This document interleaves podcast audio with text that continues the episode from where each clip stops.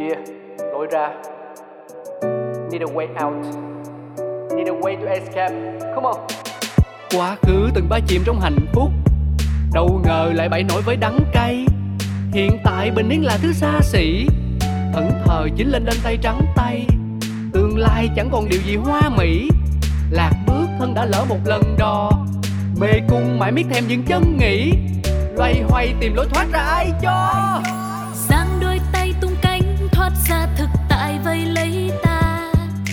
đâu xa xôi đi kiếm lối ra cho mình chính là đập tan mê cung u tối, trói ta một mình với chính ta vì sâu bên trong ta biết phải đi thế nào để tìm được lối ra Những câu chuyện thật từ chính những người trong cuộc cũng có thể cho bạn một lối ra.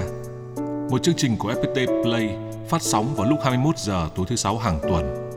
Cơn mưa nào rồi cũng tạnh và khi cơn mưa tạnh, trời sẽ lại sáng. lối ra Xin kính chào quý vị, xin chào mừng quý vị đến với chương trình Lối ra của FPT Play. Thưa quý vị, chương trình Lối ra của chúng ta thường nói về những câu chuyện buồn nhưng mà bao giờ cũng có một chút nào đấy cái kết nó cũng vui bởi vì thực ra chương trình này là chương trình nói về cách tìm ra lối ra thoát khỏi nỗi buồn. À, Và nỗi buồn chúng ta nói đến là nỗi buồn của hậu ly hôn và vị khách mời ngày hôm nay của chúng ta à, chúng tôi xin trân trọng giới thiệu ca sĩ Duy Khánh. Xin mời bạn. Vũ Duy Khánh được nhiều khán giả trẻ yêu mến với loạt hit đình đám viết về vợ như Vợ tuyệt vời nhất, Vợ yêu, Chúc vợ ngủ ngon. Tuy nhiên, đời tư của nam ca sĩ lại khá trắc trở.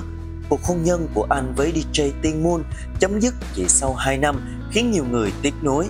Sau đó, anh gặp gỡ và gắn bó với nữ diễn viên múa Phương Anh, kém anh 10 tuổi. Hãy cùng lắng nghe những chia sẻ của nam ca sĩ trong chương trình Lối ra ngày hôm nay. Tôi hát nhạc nhẹ theo lời khuyên của bố. Là anh đang thắc mắc là anh nên giới thiệu em là nhạc sĩ hay là ca sĩ thì hợp lý nào? À, em ờ, là ca sĩ thôi ạ. Ca sĩ nhưng em cũng có viết bài hát. Dạ vâng, ờ, cái giai đoạn mà ngày xưa khi mà em mới chập chững vào nghề thì ờ, cũng ờ, trải qua rất là nhiều khó khăn thì Ừ. mình bắt đầu mình phải nghĩ ra tự mà nghĩ ra để mà ờ, hát những cái bài hát đó bởi vì ngày đấy không có tiền để mà mua những bài hát. Vâng. Vâng. Tức là ngày đấy nếu mà mà đi hát là phải có tiền để mua bài hát. Vâng ạ, tại vì là trong cái giai đoạn mà em đi hát được khoảng 14 năm rồi Ừ. thì cái giai đoạn đầu khi mà em bắt đầu em bước chân vào trường cao đẳng nghệ thuật Hà Nội học ấy Ừ. thì là lúc ấy là khó khăn lắm à, Ừ.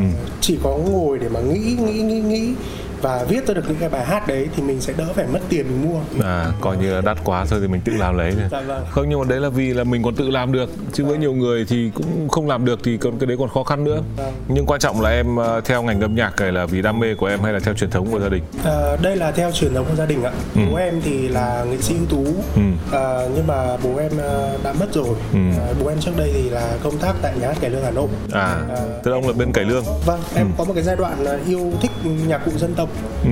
Ờ, em cũng hát cải lương rất là tốt Thế á? vâng Ừ. nhưng mà tuy nhiên thì trong cái giai đoạn mà sau này khi mà ờ, bố biết được rằng là em đi theo con đường nghệ thuật thì Ừ. bố cũng có khuyên bởi vì là cái ngành nghề cải lương cái thời đó bố em cũng rất là vất vả Ừ. và cảm giác như kiểu là không không không cái nghề nó không có thể nuôi sống được bản thân Ừ. cho nên là bố mới khuyên em là chuyển hướng sang con đường nhạc trẻ Và em cuối cùng là chọn nhạc nhẹ vâng ạ theo ý của bố. Nhưng em có thích cái âm nhạc không? Em ờ, nói thật với anh là em thích bởi vì ngày xưa khi em còn nhỏ Ừ. thì em luôn luôn em theo bố đi đến ờ, nhà hát cải lương Hà Nội ở Ừ. ừ. gọi là dạp trung vàng ở bảy Ừ. hàng bạc Ừ. thì cứ hàng đêm thì bố diễn thì mình đứng ở cánh gà mình mình, mình theo dõi thì tự nhiên là nó cứ ngấm ngấm vào trong người Ừ. và tự nhiên là mình cứ lúc nào mình cũng muốn hóa thân thành nhân vật nọ nhân vật kia nhân vật này nhân vật khác Ừ. nhưng mà sau này thì mình ờ, mình phải thấy rằng là bản thân bản thân em trước tiên là tự bản thân em em hát em cảm thấy rằng em có em có hát được hay không đó Ừ. và khi mà em hát thì em cũng hỏi ý kiến của bố em Ừ. và bố em bảo là giọng hát cũng được Ừ. thì bắt đầu em mới đi em phải đi theo cái con đường đó Khi bước vào cuộc hôn nhân đầu tiên, tôi nông nổi như một cậu bé. Hình ảnh của em có vẻ như là trước khi bước vào hôn nhân em là một kiểu kiểu bad boy đúng không? Cũng như ờ, cũng như anh nói thì ờ, cá nhân em với cá nhân anh hoặc là cá nhân nhiều người đàn ông khác em nghĩ rằng là đều có một cái cái cái, cái tuổi trẻ bởi vì chúng ta sinh vào cái, cái giai đoạn mà nó ừ, anh em mình cùng 8x cả Vâng, anh anh em mình nó vẫn có một cái gì đấy nó nó ngông nghênh nó vẫn có những cái gì đấy nó nghịch ngợm Ừ. và nó không kiểm soát ừ. à, thế nhưng mà ờ, phải nói rất thật rằng là khi mà trước khi mà em ờ, em em kết hôn Ừ. lần đầu và sau khi mà đổ vỡ xong Ừ. thì gần như là em không, không có sự thay đổi đâu Ừ. nhưng mà đến khi mà mình đổ vỡ hẳn cái lần đầu và mình bước sang một cái cuộc hôn nhân thứ hai Ừ. thì lúc đấy em mới bắt đầu có một sự thay đổi bắt đầu thay đổi và Ừ, anh tò mò về cái ờ, cái giai đoạn mà trước khi thay đổi đấy em ờ, nếu mô tả lại khi bây giờ mình đã thay đổi rồi tức là mình đã đứng xa ra một quãng rồi em có thể quay lại để miêu tả cái thời kỳ đấy khánh trông như nào hoạt động như nào sở thích như nào thú vui cuộc chơi như nào Ừm, em là một người ờ, khá là tự do ừ. Ờ, và em làm tất cả mọi thứ nó đều theo cái ờ, cái sở thích của mình Ừ. mình đôi khi cái cuộc hôn nhân đầu tiên khi mà mình bước chân vào cái cuộc hôn nhân đầu tiên đấy mình vẫn còn như kiểu một cái cậu cậu bé vẫn còn nông nổi và khi mà mình quyết định mình kết hôn ờ, lần đầu tiên khi em kết hôn thì cái thời điểm đấy em vẫn là một người ờ, ca sĩ biểu diễn hàng đêm Ừ. cái hào quang của sân khấu nó vẫn nó vẫn quá lớn cái sự yêu thương và ờ, chiều chuộng của khán giả nó vẫn quá nhiều Ừ. cho nên là bản thân mình đôi khi mà mình về cái căn nhà đó mình ờ, hơi sai khi mà mình vẫn đem cái sự hào quang đấy để mà mình về mình sống trong căn nhà này. Em là, là bắt đầu đi hát từ năm bao nhiêu tuổi nhỉ? Em bắt đầu đi hát năm ờ, 2006 2006 tầm khoảng ờ, ờ, thế lúc đấy em mới chỉ độ khoảng ờ, lúc em ngoài 20 ạ. sau đó là đi hát và đến tận bây giờ hồi đấy là còn có nhóm nhạc thì đúng không? Đến khi mà 2007 em bắt đầu em em thi đỗ vào trường thì năm 2008 thì cô giáo mới ờ, cho gọi là cái thời điểm đó nhóm nhạc Thiên Hà Xanh Ừ. là thiếu thành viên thì cô mới bảo là cho thằng Khánh vào hát Ừ. thế là bắt đầu ờ, cũng đi trên con đường chuyên nghiệp từ năm 2008 thì đến may mắn thì trong giữa cái năm học 2008 đấy thì ờ, có cậu bạn ờ, ca sĩ Anh Khang Ừ. là em của chị Ngọc Anh Ngọc Anh Ba Vâng. Thì cậu ấy um, mới kiểu hai thằng bố của em thì là cải lương, Ừ. còn bố của Khang thì là bác Khiêm mà về tuồng ấy. ạ. Vâng. toàn hai ngành khó Vui vui với nhau đi Ừ. đi với nhau. Thì cậu ấy tự nhiên cậu ấy uh, có một cái giai điệu bài hát cậu bảo là thôi tôi tặng bạn, bạn làm gì bạn làm. Thì là Ừ. em phải nhận cái giai điệu bài hát của cậu về, thì em viết lời. Thế tự nhiên là uh, bài hát đấy thì nó như là một cái một cái thanh xuân của tất cả các bạn trẻ Ừ. các bạn ngày xưa khi mà âm nhạc thì các bạn năm 2008 các bạn ấy luôn luôn nói là khóc thì Đông Nhi này mưa thì Thùy Chi Ừ. và buồn thì là Duy Khánh Ừ. thì bài hát đấy tên là bài buồn À. và nó như là một cái một cái trào lưu của từ 2008 cho đến năm 2010 ừ. thì em may mắn tự nhiên đấy gọi là những cái nó, nó tự nhiên nó đến với mình Ừ, anh nghĩ là cái đấy nó như kiểu một cái ờ, chìa khóa bắt buộc để em phải mở ra cánh cửa mà nó đi theo cái hướng đấy từ thời kỳ đã đi hát sau bắt đầu nổi tiếng? Và bước vào cuộc hôn nhân là năm bao nhiêu nhỉ? Năm bao nhiêu năm 2016 á Thời điểm kết thúc hôn nhân là khoảng thời gian kinh khủng nhất của tôi. vậy là cũng phải đi hát được 8 năm trời cũng từ lúc ra đầu hát chuyên nghiệp được khoảng 8 năm trời thì bắt đầu mới bước chân vào con đường hôn nhân. Ở góc độ nào đấy cũng ờ, gọi là cũng đủ chín chín rồi chứ không phải là đến mức là anh em mình ờ, non quá thế rồi em đã bước ra khỏi cuộc hôn nhân đấy. Và theo em thì đâu là cái giai đoạn mà em cảm thấy mình à, gọi là buồn nhất khi mà em bước ra khỏi cuộc hôn nhân đấy? Trước khi em nghĩ đến chuyện ly hôn hay là sau khi ly hôn thì em bắt đầu mới buồn? Ừ, để mà chia sẻ thật thì à, sau ly hôn là một cái giai đoạn mà em à, em bị có thể nói ngày hôm nay ờ, khi mà tham gia một cái chương trình như này thì em cũng cũng cũng không muốn giấu ừ. bởi vì ờ, khi em quyết định tham gia một cái chương trình này là cũng là lúc mà em muốn ờ, có sự đồng cảm Ừ. hoặc là tìm được cái sự đồng cảm của những người khác giống mình Ừ. em cái giai đoạn đấy em cũng chỉ muốn là có những cái chương trình như thế này thôi để được ừ, tâm sự nói chuyện đấy để mình để mình được tâm sự nói chuyện ừ. thì ờ, cái giai đoạn mà bắt đầu kết thúc cuộc hôn nhân Ừ. giai đoạn mà kinh khủng nhất của cuộc đời em Ừ. bởi vì là nó nó dồn vào quá nhiều thứ Ừ. có rất là nhiều người người ta người ta chỉ chỉ biết em chỉ nhìn em ở trên sân khấu Ừ. người ta không bao giờ người ta nhìn thấy được ở đằng sau sân khấu đấy em là là người như thế nào mà ừ. em vừa mất bố này Ừ. cái, cái, cái thời điểm mất bố nó nó vẫn chưa lành với mình Ừ. thì lại dồn đến cái chuyện mà mình mất vợ mất gia đình Ừ. nó đến với em trong một cái giai đoạn mà chỉ có một tích tắc và em nhớ là thời điểm đấy em ờ, em bị trầm cảm em trầm cảm và em không còn muốn thực sự là không còn muốn sống Ừ. em đã từng tìm đến cái chết một lần Ừ. và lúc đấy ờ, cái người duy nhất em em em tin tưởng và em chia sẻ đấy lại là một cái người gọi là sư thầy của một một ngôi chùa Ừ. và nhờ cái người đấy người ta truyền em rất là nhiều năng lượng Ừ. để cho em tỉnh táo lại Ừ.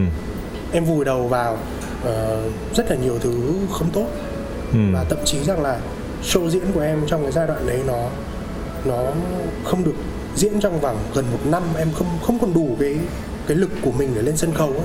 Ừ. và sau đấy thì em dần dần em trở thành một người trầm cảm Ừ. em không muốn gặp gỡ ai Ờ, những người anh thân của em như anh Tuấn Hưng này rồi anh Khắc Việt này ờ, là những người anh em ở trong nghề là thân thân nhất với em Ừ. thì có những buổi mà đến nhà để mà bảo là đi ra nhà ăn cơm nhưng em không dám gặp mọi người bởi vì mình cảm giác như kiểu là mình là một cái người nào đấy nó nó nó, nó kinh khủng lắm Vợ tuyệt vời nhất là ca khúc dành tặng cho vợ cũ của tôi. Thế cứ triền miên như vậy trong bao lâu? em mất khoảng là hơn một năm ạ mất- Hơn một năm mà em nằm được ở trong trạng thái đấy Cứ mê bê bết vậy bởi vì cũng phải nói thật với anh Dũng rằng là cái bài hát mà hot nhất của em trong cái giai đoạn đấy Ừ. thì nó lại liên quan đến vợ Ừ. đấy ca khúc là vợ tuyệt vời nhất Ừ. mà ca khúc đấy thì đúng là em dành cho cái người vợ đầu tiên của em Ừ. Ờ, MV trong bài hát cũng là đám cưới của bọn em Ừ.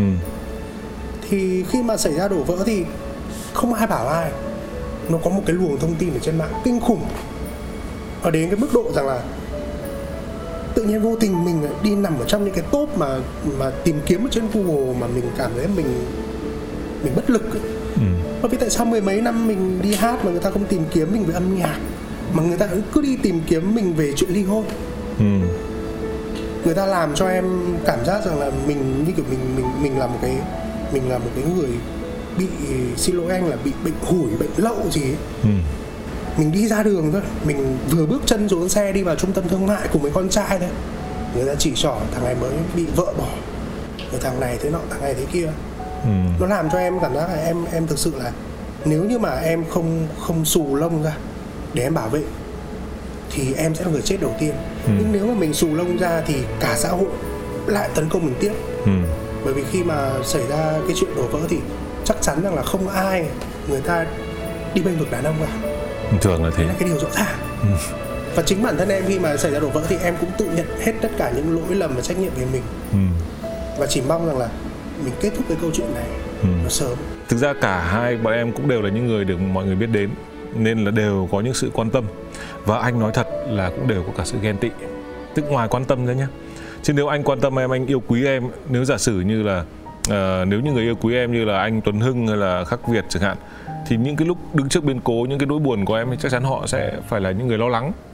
Chứ họ không hề gọi là tìm kiếm hả hê rồi bêu lên chỗ này chỗ kia bố ơi thế thằng này vừa viết về vợ xong rồi này bây giờ đã vợ bỏ này. Đấy rồi lại ờ, uh, quote mấy câu ngắn ngắn kiểu là uh, nói trước bước không qua đại khái là mấy câu ra vẻ sâu deep nhưng ở góc độ nào đấy thì họ chỉ cần họ họ tận dụng cái nỗi đau của mình chỉ đơn giản để giải quyết một việc là để họ thể hiện cái bản thân của họ bằng cách có thể đạp lên cái nỗi đau của mình hoặc có thể nhân tiện cái nỗi đau của mình hoặc có thể gì đấy nói chung ai cũng có một cái lý do nào đấy nhưng mà uh, đôi khi cái nỗi đau của mình không phải là cái để họ chia sẻ hay là để rút kinh nghiệm hay là để gì không có đâu.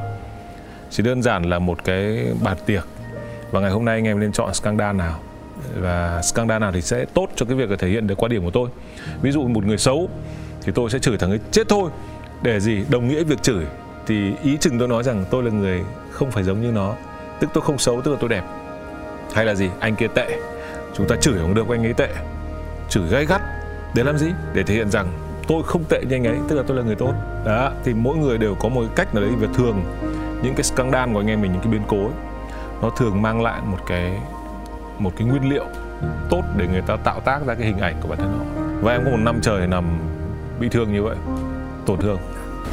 em nghĩ rằng là sau cái chương trình này mà chương trình này mà ví dụ chạy trên các nền tảng fanpage ở Facebook các thứ chắc chắn em vẫn lại tiếp tục bị chửi. Cũng không có vấn đề gì đâu dần dần em sẽ quen việc đấy thôi. À, bây giờ em em như kiểu là bây giờ em quá là quen rồi và em em coi mọi thứ nó bình thản lắm. Ừ. tôi từng lên chùa ở để tìm phao cứu sinh cho mình. Điều gì đã giúp em ra được khỏi cái một năm bê bết đấy? Mệt quá hay là thế nào? Không ạ. À, không biết là em nói điều này thì uh, có phải là là em uh, sống không có trách nhiệm lắm không nhưng mà em nghĩ rằng là mỗi người một số ừ. có cố thì cũng không được ừ. tự nhiên có một cái giai đoạn em buông em buông thả hết đấy ừ. em buông ừ. em coi như là mọi việc có đến đâu thì nó đến ừ. Không không cưỡng cầu không cố đỡ lại cái đà rơi xuống vực ấy nữa mình buông luôn không ừ. suy nghĩ một cái gì luôn anh ừ. mình như một thằng rồ thằng dại ấy ví dụ ngày trước thì em suy nghĩ rằng là tháng này phải cố gắng làm sao để có được bao nhiêu show ừ. thì sau này thì em buông bỏ hết em kệ em cứ để cho mọi thứ nó lênh đênh lênh đênh thì vô hình dung khi mà em để mọi thứ lênh đênh như vậy thì em lại trở thành một người rất là thoải mái bởi vì em không ừ. còn bị những cái sự suy nghĩ cũ nó nó vấn vương quanh mình nữa ừ. và tự nhiên em gặp người vợ thứ hai của em ừ. cũng không có một sự toan tính hay là uh, giới thiệu hay là gì cả ừ, cũng không phải là một sự chạy trốn vâng. theo kiểu mình rơi xuống biển thì mình vớ được cái gì thì mình vớ thì không phải đâu lúc ấy là mình đã buông rồi đấy vâng. không không còn đang cố gắng để vùng vẫy nữa tại vì là em ly hôn 3 năm ừ. thì em mới gặp người vợ thứ hai ừ. thì ở đó thì chắc chắn là không có sự chạy trốn nữa ừ. nếu mà sự chạy trốn thì em đã phải tái hôn ngay khi mà em em ly hôn có có có nhiều người chọn cách đấy vâng. tức là cứ rời khỏi một con thuyền đang chìm lại nhảy sang một con khác nhảy một con khác cứ vậy tôi đã từng có một tuổi trẻ yêu đương không nghiêm túc nhưng mà em còn nói một cái giai đoạn là là em uh, có được sự hỗ trợ em em gặp cả sư thầy vâng. sư thầy cũng giúp em cái việc đấy sư thầy đã giúp em bằng việc gì bởi vì nói thật rằng là cái giai đoạn đấy là giai đoạn em định đi tu. Đi tu? Vâng, em, em vào hẳn chùa đi tu? Vâng. Em em uh, cái thời điểm đấy là em lên chùa ở sóc sơn. Ừ. có sư thầy em không tiện nói tên ở đây. Thì uh, cũng lên chùa để xin làm công làm quả ừ. thì mình ở một cái giai đoạn là mình mình không còn một cái cái phao cứu sinh mà bố thì mất ừ. nhà thì có mỗi hai bố con em và con một ừ. ví dụ ngày xưa ví dụ bố còn sống thì còn tâm sự với bố nhiều ừ. khi hỏi bố rằng là bố ơi uh, ly hôn như thế nào rồi có cứu vãn được không nhưng bây giờ bố mất rồi thì lấy đâu ra người để hỏi đâu ừ. thì thôi mình bắt đầu mình mình cứ nghĩ mình cứ tự dằn vặt trong trong trong bản thân mình ừ. là do mình ừ. là do mình sống không tốt là do mình uh, tệ bạc này nọ kia. Nhưng mà đến khi mà em lên đến chùa thì em em chia sẻ câu chuyện với cả sư thầy thì sư thầy cũng đem lại rất là nhiều nguồn năng lượng. Ừ. và em ở lên em ở chùa luôn? Em ở khoảng 10 ngày 10 ngày? 10 chính xác là 9 ngày. 9 ngày trên và chùa? Xong rồi uh, em cũng đi về thôi. Và ừ. em em nghĩ rằng là mình thực sự mình mình không thể nào mình yếu đuối được như này được. Ừ. Và đúng là cái giai đoạn đấy nhìn em như thế này ừ. mặc dù em là một trong số những người mà nhìn rất là mạnh mẽ ừ. thế nhưng mà tất cả những người bạn bè xung quanh em cũng không ai nghĩ rằng là em là yếu đuối đến mức độ vậy ừ. và họ uh, có những cái kiểu là những cái nguồn năng lượng rất là tiêu cực ừ. để cho em phải quên đi tất cả cái chuyện này có khi ừ. nhiều khi họ gặp em họ chửi luôn ừ. mà bạn anh em bạn bè thân đấy ừ. không hiểu tại sao mẹ phải như thế này tức là cho sốc luôn cho sốc, như cho kiểu là anh em mình ờ như một con gà bóng anh em mình ném xuống ao vậy vâng. cho nó tỉnh ừ. đấy thế xong rồi cũng phải em không nghe ai đâu ừ. nói chung là là muốn nói gì nói muốn gì em chẳng nghe em cứ vẫn cứ buồn tẻ em vẫn cứ chán đời em vẫn cứ bất cần như vậy ừ. thế xong rồi đến khi đấy như em nói anh đến cái lúc mà em không suy nghĩ về nó nữa ừ. thì là tự nhiên nó nó hết ừ. anh nghĩ ở đâu đó ấy, em thực ra là buồn một cách rất cẩn thận nghe thì hơi buồn cười nhưng mà đôi khi anh em mình hay né tránh nỗi buồn. Và chính vì em né tránh nó cứ tìm em như một chủ nợ à. em đã trả hết nợ đó đâu. Nên là em cứ hôm rồi, rồi, rồi hôm nay mà cứ ở nhà mình thì kiểu gì cũng buồn thôi. Rủ khánh đi nhậu. Thế là hai anh em mình lại đi nhậu nhậu xong về say bê bết quên. Sáng hôm sau dậy lại thôi chết rồi. Mẹ loanh quanh có khi nó lại đến chỗ mình đấy. Thế thôi anh em mình lại kiếm khác làm bữa bia. Cuộc đời nó cứ trôi qua vậy. Anh cũng có những giai đoạn như thế và anh phát hiện ra là mình không không không tránh được nó. Tốt hết là nên đàng hoàng mà gặp nó và nói chuyện đầy đủ với nó. Thế thì em đã dành ra hẳn một quãng thời gian dài để em em buồn một cách cẩn thận, buồn một cách nghiêm túc và đàng hoàng. Chứ còn không phải có cái kiểu là anh em cứ thôi, cố quên đi, đừng buồn. Anh nghĩ là càng cố quên đi không buồn là càng buồn. Nên chi bằng là mình buồn cho nó hẳn hoi, cho nó tử tế. Vì dù sao nữa, buồn nó là một dạng cảm xúc. Anh em mình có vui thì phải có buồn đấy là chuyện đương nhiên. Và khi em buồn một cách đầy đủ thì anh nghĩ cái nỗi buồn dần dần nó cũng nó cũng được trả được trả đầy đủ. Và nó sẽ đi. Nó như chủ nợ mà anh anh em càng trốn nó càng truy lùng, em không trốn được mãi. Và đấy là cái khoảng thời gian mà khi nó đi rồi là em rơi vào cái trạng thái là em bỏ bẫng ra đấy. Nó như kiểu là bấy lâu nay anh em mình cứ đang lấy tay để ngăn một cái xe đang trôi xuống dốc vậy và đến một ngày thì nó không trôi xuống nữa, thì anh em mình bỏ bẫng ra, hoặc là đơn giản là đến đáy rồi thì nó cũng không trôi nữa.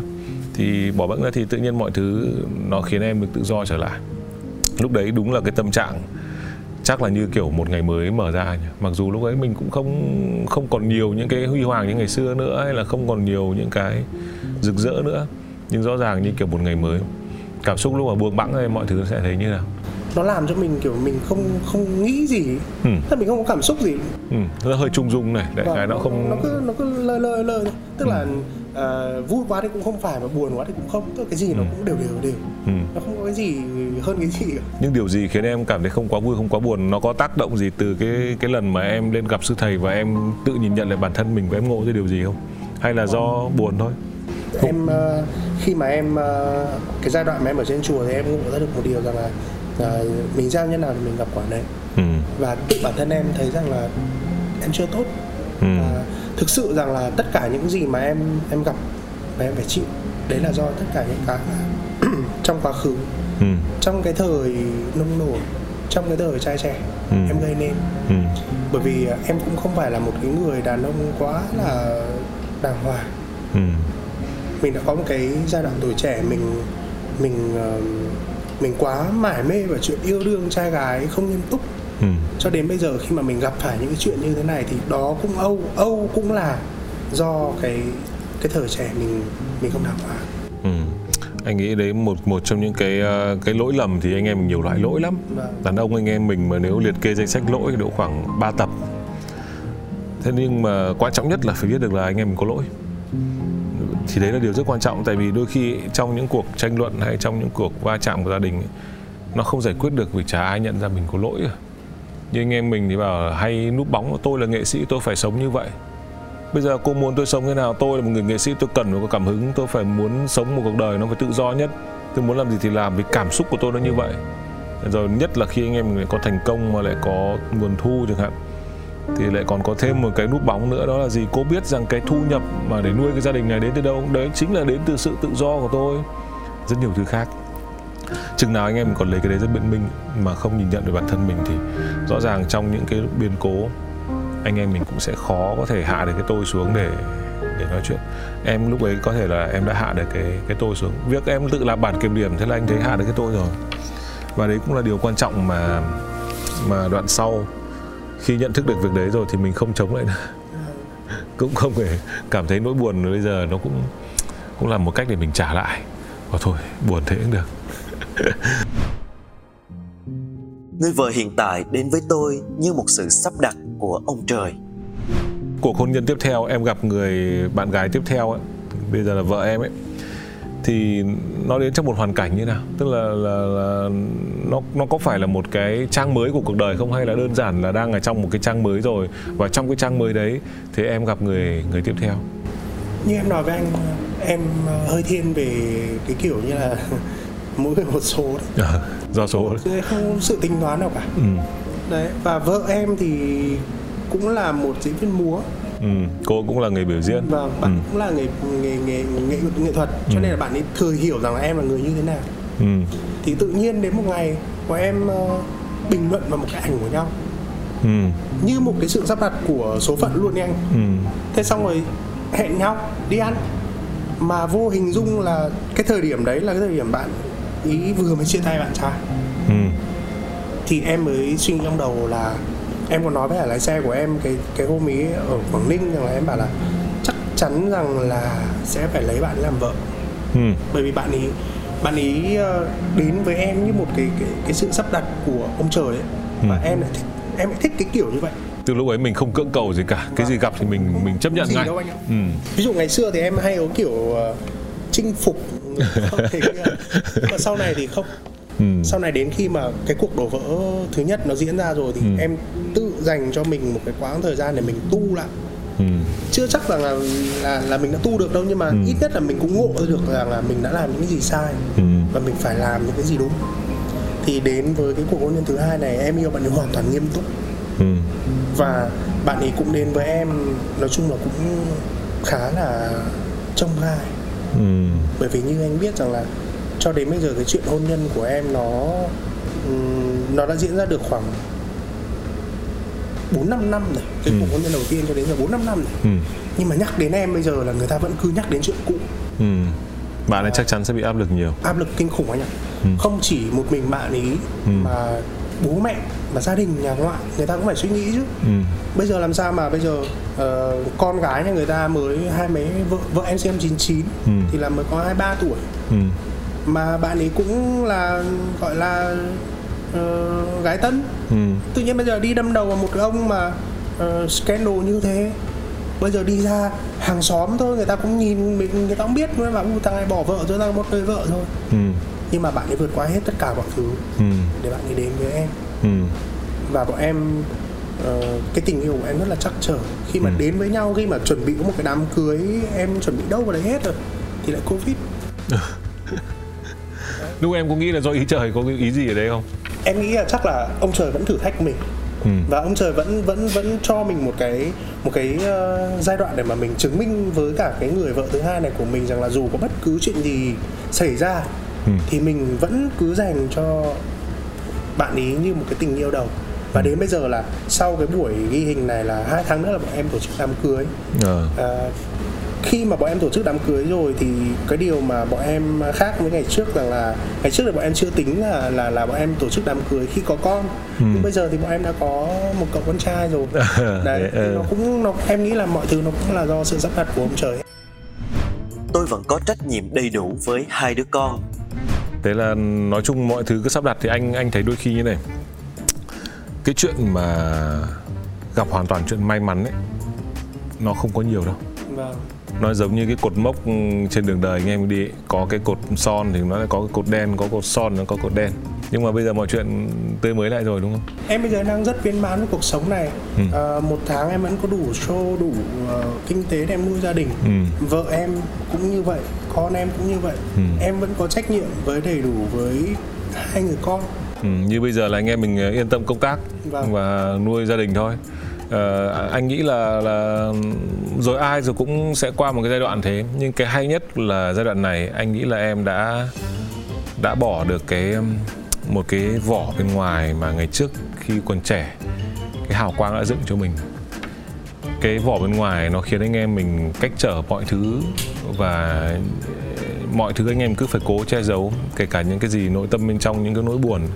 Và khi cái đấy bị phát hiện ra thì nó rất là mệt mỏi đúng và trải qua một cái giai đoạn như vậy bây giờ mình cứ tự nhiên mà sống thôi. Buồn thì tôi buồn mà vui tôi vui. Tôi cũng chả dám chắc rằng là những ngày này của tôi là nó vui thì nó cứ vui kéo dài mãi. Có những lúc tôi cũng sẽ buồn. Và cái chuyện buồn đấy nó cũng không phải là một cái gì đấy to tát. Thì anh nghĩ là khi mà mình chỉnh được mình về cái chế độ đấy thì sẽ là chế độ ổn định lâu dài. Thì nó cũng đỡ mệt mỏi. À, chúc mừng em việc đấy. Khi mà tham gia cái talk show này em ngồi với anh em dạ. Cảm giác như kiểu truyền một cái nguồn năng lượng đấy rất là tích cực cho mình. À, anh nói chung là lạc quan bẩm sinh ấy mà. Và nói chung là anh nghĩ là đằng nào ờ, cũng phải gặp việc khó vẫn phải giải toán. Thì giữa cười giải toán và khóc giải toán anh sẽ chọn cười. Đằng nào em trở về giảng Hãy cứ là mình, sống tốt và chân thành.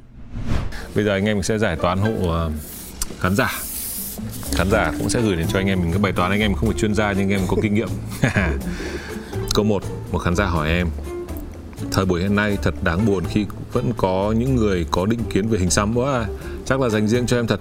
Em là một chàng trai 27 tuổi, người Hà Nội. Em cũng mở một tiệm xăm nhỏ, làm về hình xăm. Đương nhiên trên cơ thể em chi chít như hình xăm. Em và bạn gái yêu nhau đã 4 năm, nên có về quê cô ấy để ra mắt. Nhưng đau đớn và nhục nhã khi vừa bước chân vào cửa, bố cô ấy đã đuổi và đòi đánh em vì có những hình xăm. Mặc dù em và cô ấy đã cố gắng giải thích nhưng vẫn không được gia đình chấp nhận. Cô ấy nói rằng dù gia đình phản đối như thế nào thì vẫn nhất định sẽ kết hôn cùng em. nhưng em không thể để cô ấy thiệt thòi được như vậy được. Em muốn cô ấy được hạnh phúc trọn vẹn được gia đình hai bên chúc phúc. Hiện tại em rất bế tắc. Em đã làm đủ mọi cách có quỳ gối cầu xin chứng minh mình làm ăn hoàn toàn hợp pháp và không phải kẻ đầu gấu xã hội như là gia đình nghe em ấy nói. Nhưng vẫn bị đuổi bị đánh mỗi lần uh, tới nhà. Nhiều lúc em nghĩ hay em từ bỏ chứ không thể để cô ấy vì em mà từ gia đình như vậy nhưng em và cô ấy rất yêu nhau. Em phải làm sao đấy ạ? À, có vẻ hợp lý khi mà câu hỏi này dành cho em. Nếu mà với cá nhân khánh thì khánh ờ, cũng chia sẻ với bạn rằng là hãy cứ làm mình. Nhưng mà với trong trường hợp bạn này thì bây giờ bạn ấy làm gì còn lựa chọn nào khác? Tẩy hình xăm rồi tẩy làm sao được tẩy thì cũng được thôi, nhưng mà đại khái là anh nghĩ là cũng, thứ nhất là nó không đẹp, thứ hai nữa là bạn sẽ vô cùng đau khổ vì rõ ràng bạn đã đã xăm lên người bạn ấy là nó là một phần cơ thể của bạn rồi. Khác gì bây giờ bảo là cháu phải bỏ đi một phần cơ thể đây thì mới được lấy con gái bác. Mà chắc gì là bác ấy đã đồng ý theo cái kiểu là xóa hình xăm đi thì bác ấy ok đâu. Nếu mà vậy thì bác ấy chỉ gọi là không ok với hình xăm nhưng đây có thể vì qua hình xăm bác ấy đánh giá luôn cậu này là là người đại khái là kiểu đầu gấu rồi cái này kia rồi cảm thấy là giao con gái cho cậu này thì có vẻ không yên tâm. Nên là ông bác này là đang căng thẳng việc đấy. Bây giờ nếu như em bảo bạn ấy là hãy cứ là mình, thì hãy cứ là mình là cùng với cô ấy. Vẫn tiếp tục tình yêu này hay là hãy cứ là mình là thôi để cho cô ấy ở lại với gia đình cho hạnh phúc. Còn mình thì tìm cách ra đi. Với bản thân em vậy, cái hình xăm của em, thế ngày xưa khi mà em gặp à, bố mẹ vợ em ấy uh, bố mẹ vợ em cũng không thích nhưng mà đến một lúc thì mình sẽ lựa cái thời điểm là vui hoặc là mình lựa cái thời điểm là phù hợp thì ừ. có thể mình nói với bố mẹ rằng là bố mẹ ơi đây là cái sở thích của con đây là ừ. cái đam mê của con uh, nó cũng không có gì xấu cả ừ. đấy thì khi mà uh, người ta các cụ đã nói thì nói phải cụ cải cũng nghe thì mình cứ làm sao đấy mình ngày hôm nay mình chưa nói được cho bố mẹ ờ, bạn gái hiểu ừ. ngày mai mình lại nói ừ. đến ngày kia mình lại nói nhưng quan trọng nhất mình có phải là người tốt hay không đã ừ.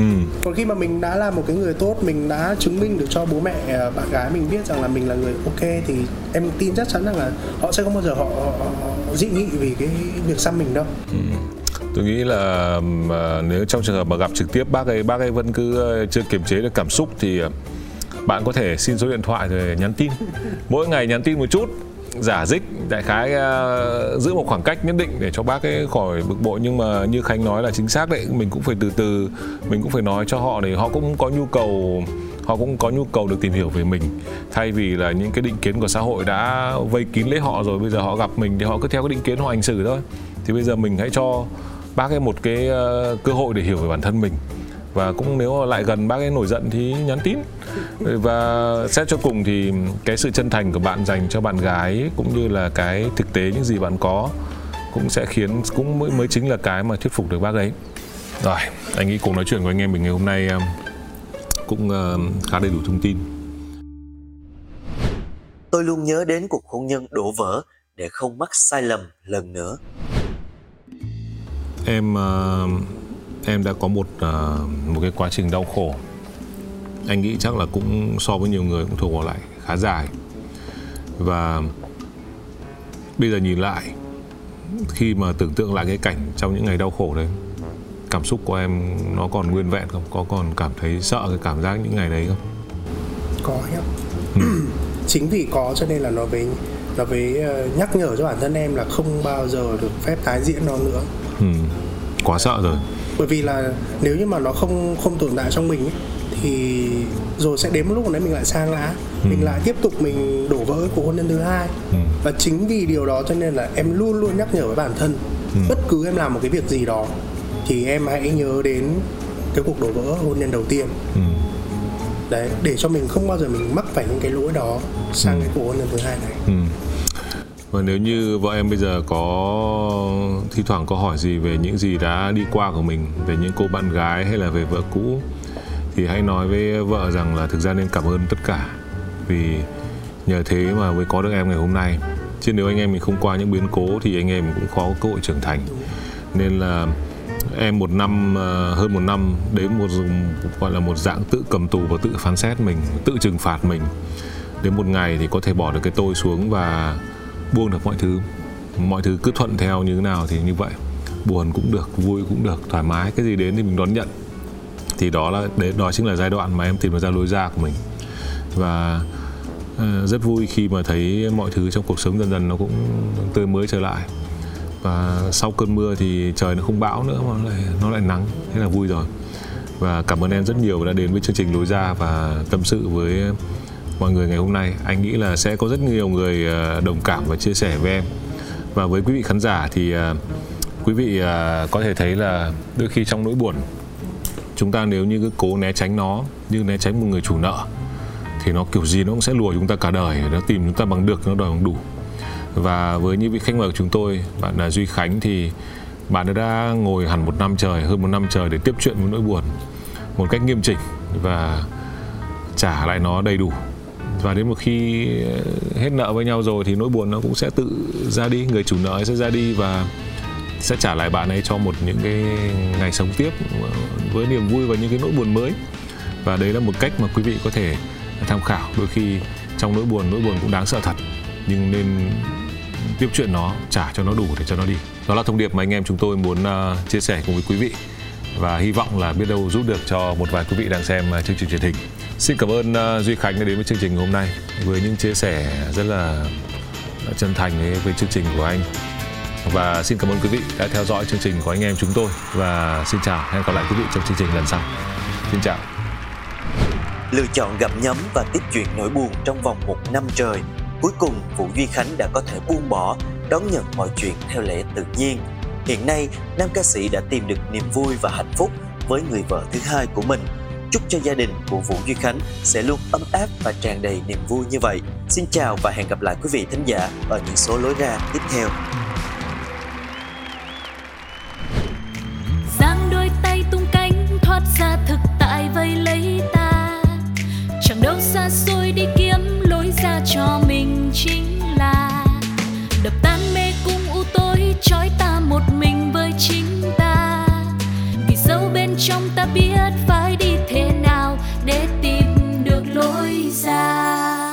Câu chuyện thật từ chính những người trong cuộc cũng có thể cho bạn một lối ra một chương trình của FPT Play phát sóng vào lúc 21 giờ tối thứ sáu hàng tuần. Cơn mưa nào rồi cũng tạnh và khi cơn mưa tạnh, trời sẽ lại sáng. lối ra